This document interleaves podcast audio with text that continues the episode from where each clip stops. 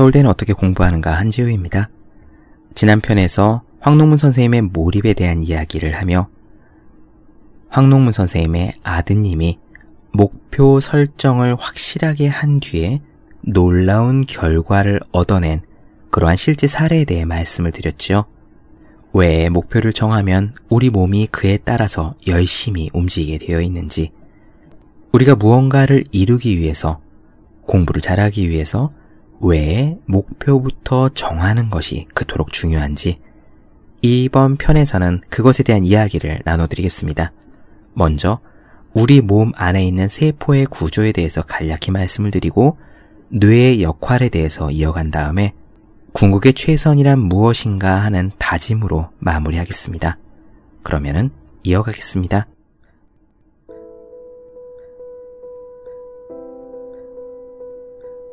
우리는 다세포 동물이라는 사실을 기억해야 한다. 즉, 우리 몸을 구성하고 있는 세포 하나하나는 모두 생명체다. 다세포 동물은 단세포 동물이나 군체와 달리 공생 공사, 즉 함께 살고 함께 죽는 방식을 택한다. 내가 죽으면 나를 이루고 있는 모든 세포가 동시에 죽는 것이다. 이렇게 함께 살고 함께 죽는 조직의 특징은 그 구성원들이 철저한 위계 질서에 따라 분업하고 협력한다는 것이다. 전쟁터에서 각 부대원들이 부대장의 명령에 절대적으로 복종하는 것과 같다. 이렇게 많은 세포가 원활하게 협력하려면 기본적으로 두 가지를 갖추어야 한다. 먼저 첫 번째, 세포 간에 정보를 교환하는 통신 시스템이 발달되어야 한다. 이 통신 시스템의 핵심이 신경세포, 뉴런이고, 이 신경이 진화해서 뇌가 되었다라고 생각하면 된다.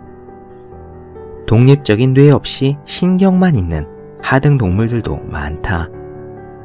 다세포 동물의 세포 간의 정보 전달은 신경 전달 물질과 호르몬이 맞는데 신경 전달 물질은 신경을 통해서 호르몬은 혈액을 통해서 정보를 전달한다. 그 다음으로 두 번째, 세포 간의 위계 질서가 확립되어야 한다.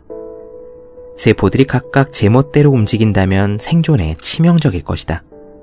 가령 눈을 통해서 포식자가 가까이 다가오고 있다는 정보가 들어왔는데 발이 뛸 생각을 하지 않는다면 꼼짝없이 죽지 않겠는가? 그런데 우리 몸에서 뇌를 제외하고는 어느 기관도 종합적인 상황 판단을 하지 못한다. 따라서 뇌, 뇌에서도 전두연합령이라는 부분이 위계체제의 사령탑 역할을 한다. 이곳에서 종합적인 상황 판단을 하고 그것을 근거로 어떤 목표를 설정하면 우리 몸의 다른 부분은 맹목적으로 그 목표를 추구하는 것이다.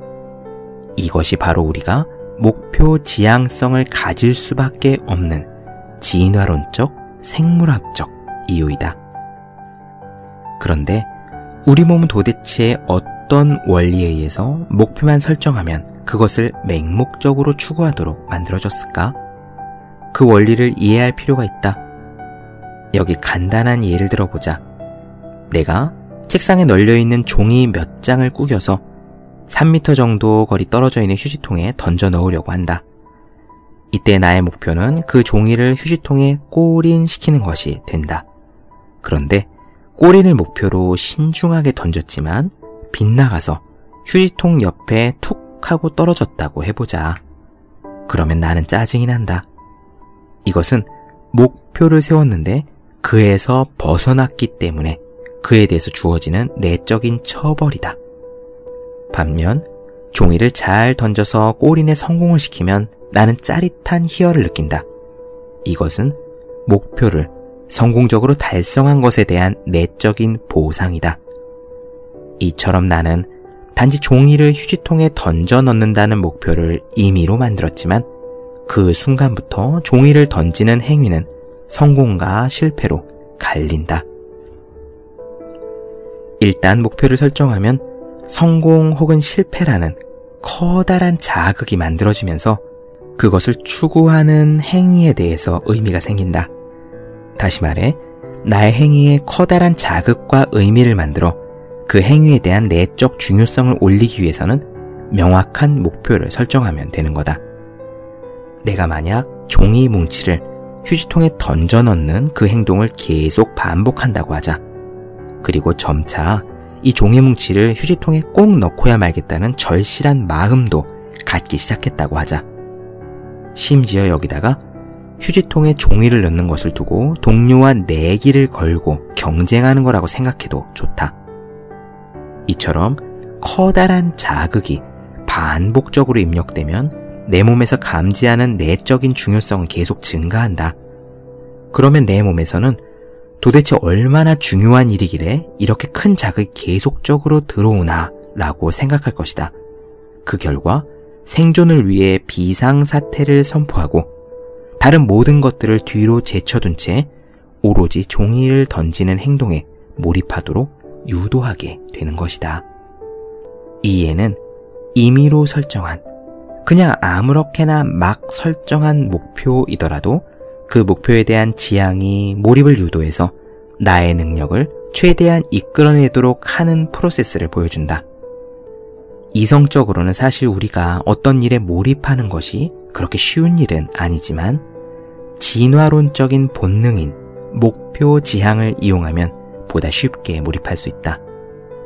자신이 해야 될 공부나 업무에서도 명확한 목표를 설정하고 이 목표 지향을 반복해서 강화시키면 그것에 대한 내적인 중요성이 올라가면서 결과적으로 몰입도를 올릴 수 있는 것이다.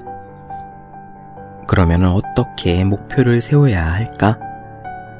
시간적으로 여유가 있다면 다소 무모하게 느껴지더라도 목표를 높게 잡을수록 좋다. 목표에 가까워지는 것 자체가 나를 발전시키기 때문이다. 목표를 강화시키기 위해 끊임없이 노력하는 과정 자체가 커다란 효과를 발휘한다. 어렸을 때나 청소년기에 꿈을 크게 가지라고 하는 것도 모두 그런 이유이다. 반면 매일매일 추구해야 하는 목표는 너무 높지 않게, 어렵지 않게, 성공이 가능한 범위 내에서 설정하는 것이 극히 중요하다.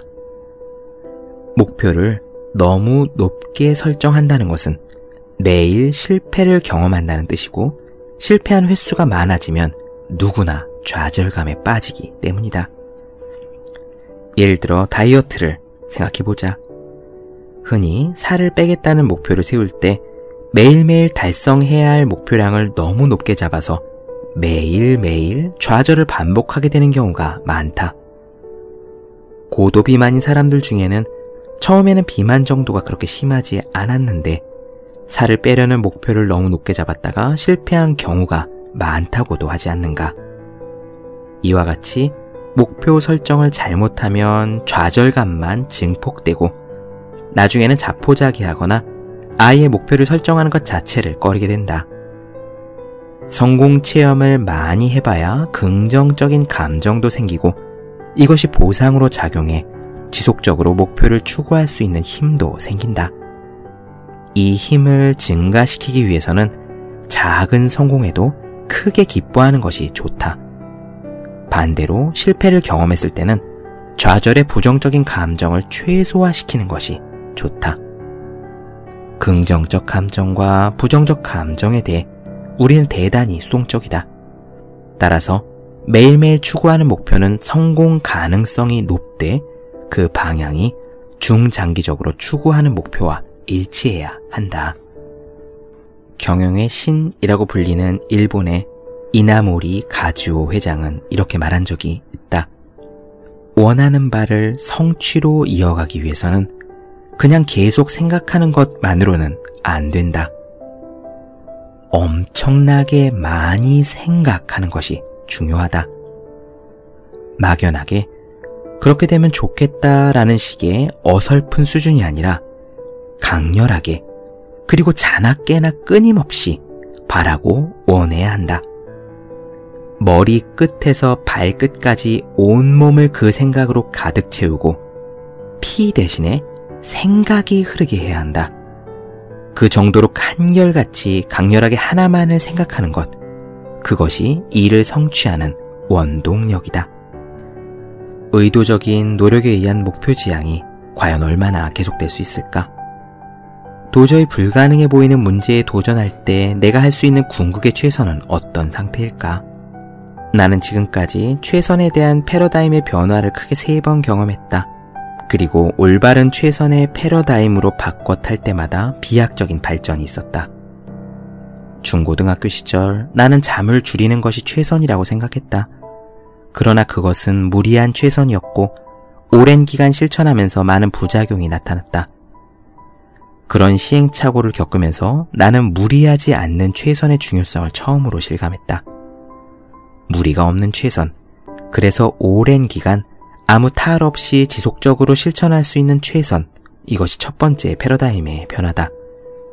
그 이후로는 밤 11시까지만 공부하고 잠을 충분히 잤다. 이렇게 무리하지 않는 최선은 아무리 지속해도 별다른 부작용을 일으키지 않았다. 나는 무리하지 않는 최선을 실천해서 대학 입시와 대학원 입시에 합격하고 박사학위도 받았다. 그러다가 박사 후 과정, 포스닥 과정 시절에 세계적인 석학들은 많은 시간을 생각하면서 보낸다는 사실을 알게 되었다.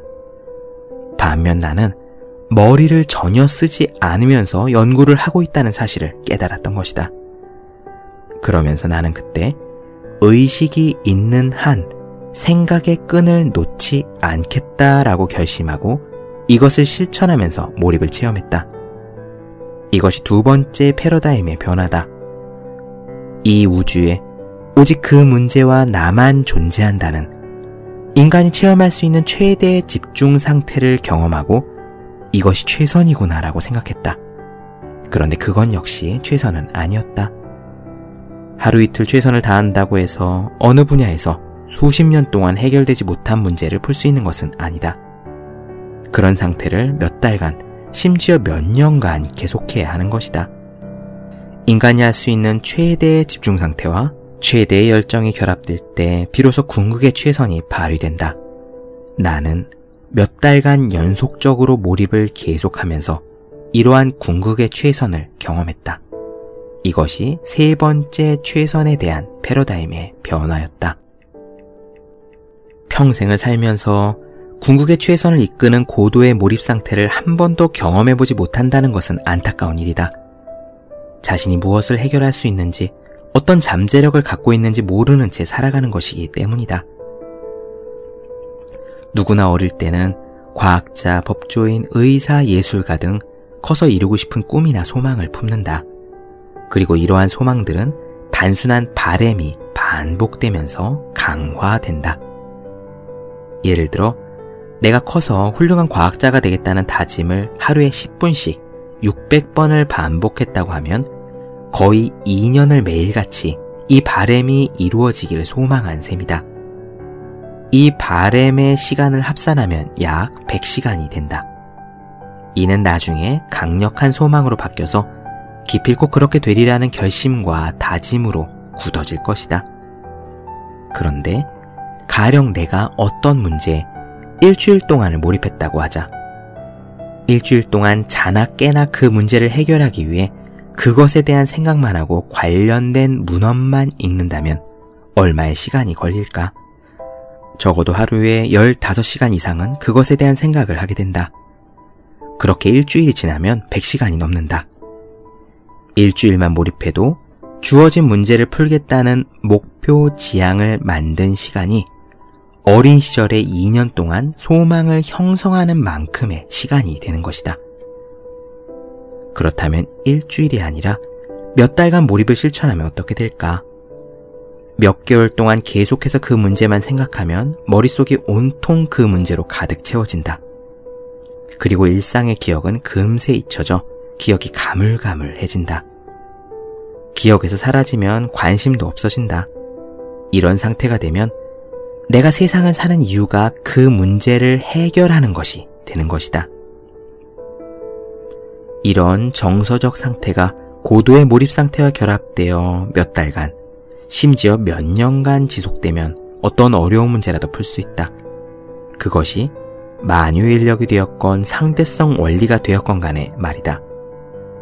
다시 말해, 천재성은 타고나는 것이 아니라 고도의 몰입과 함께 이러한 정서적 상태를 만들 수 있느냐, 그렇지 않느냐에 따라 결정된다.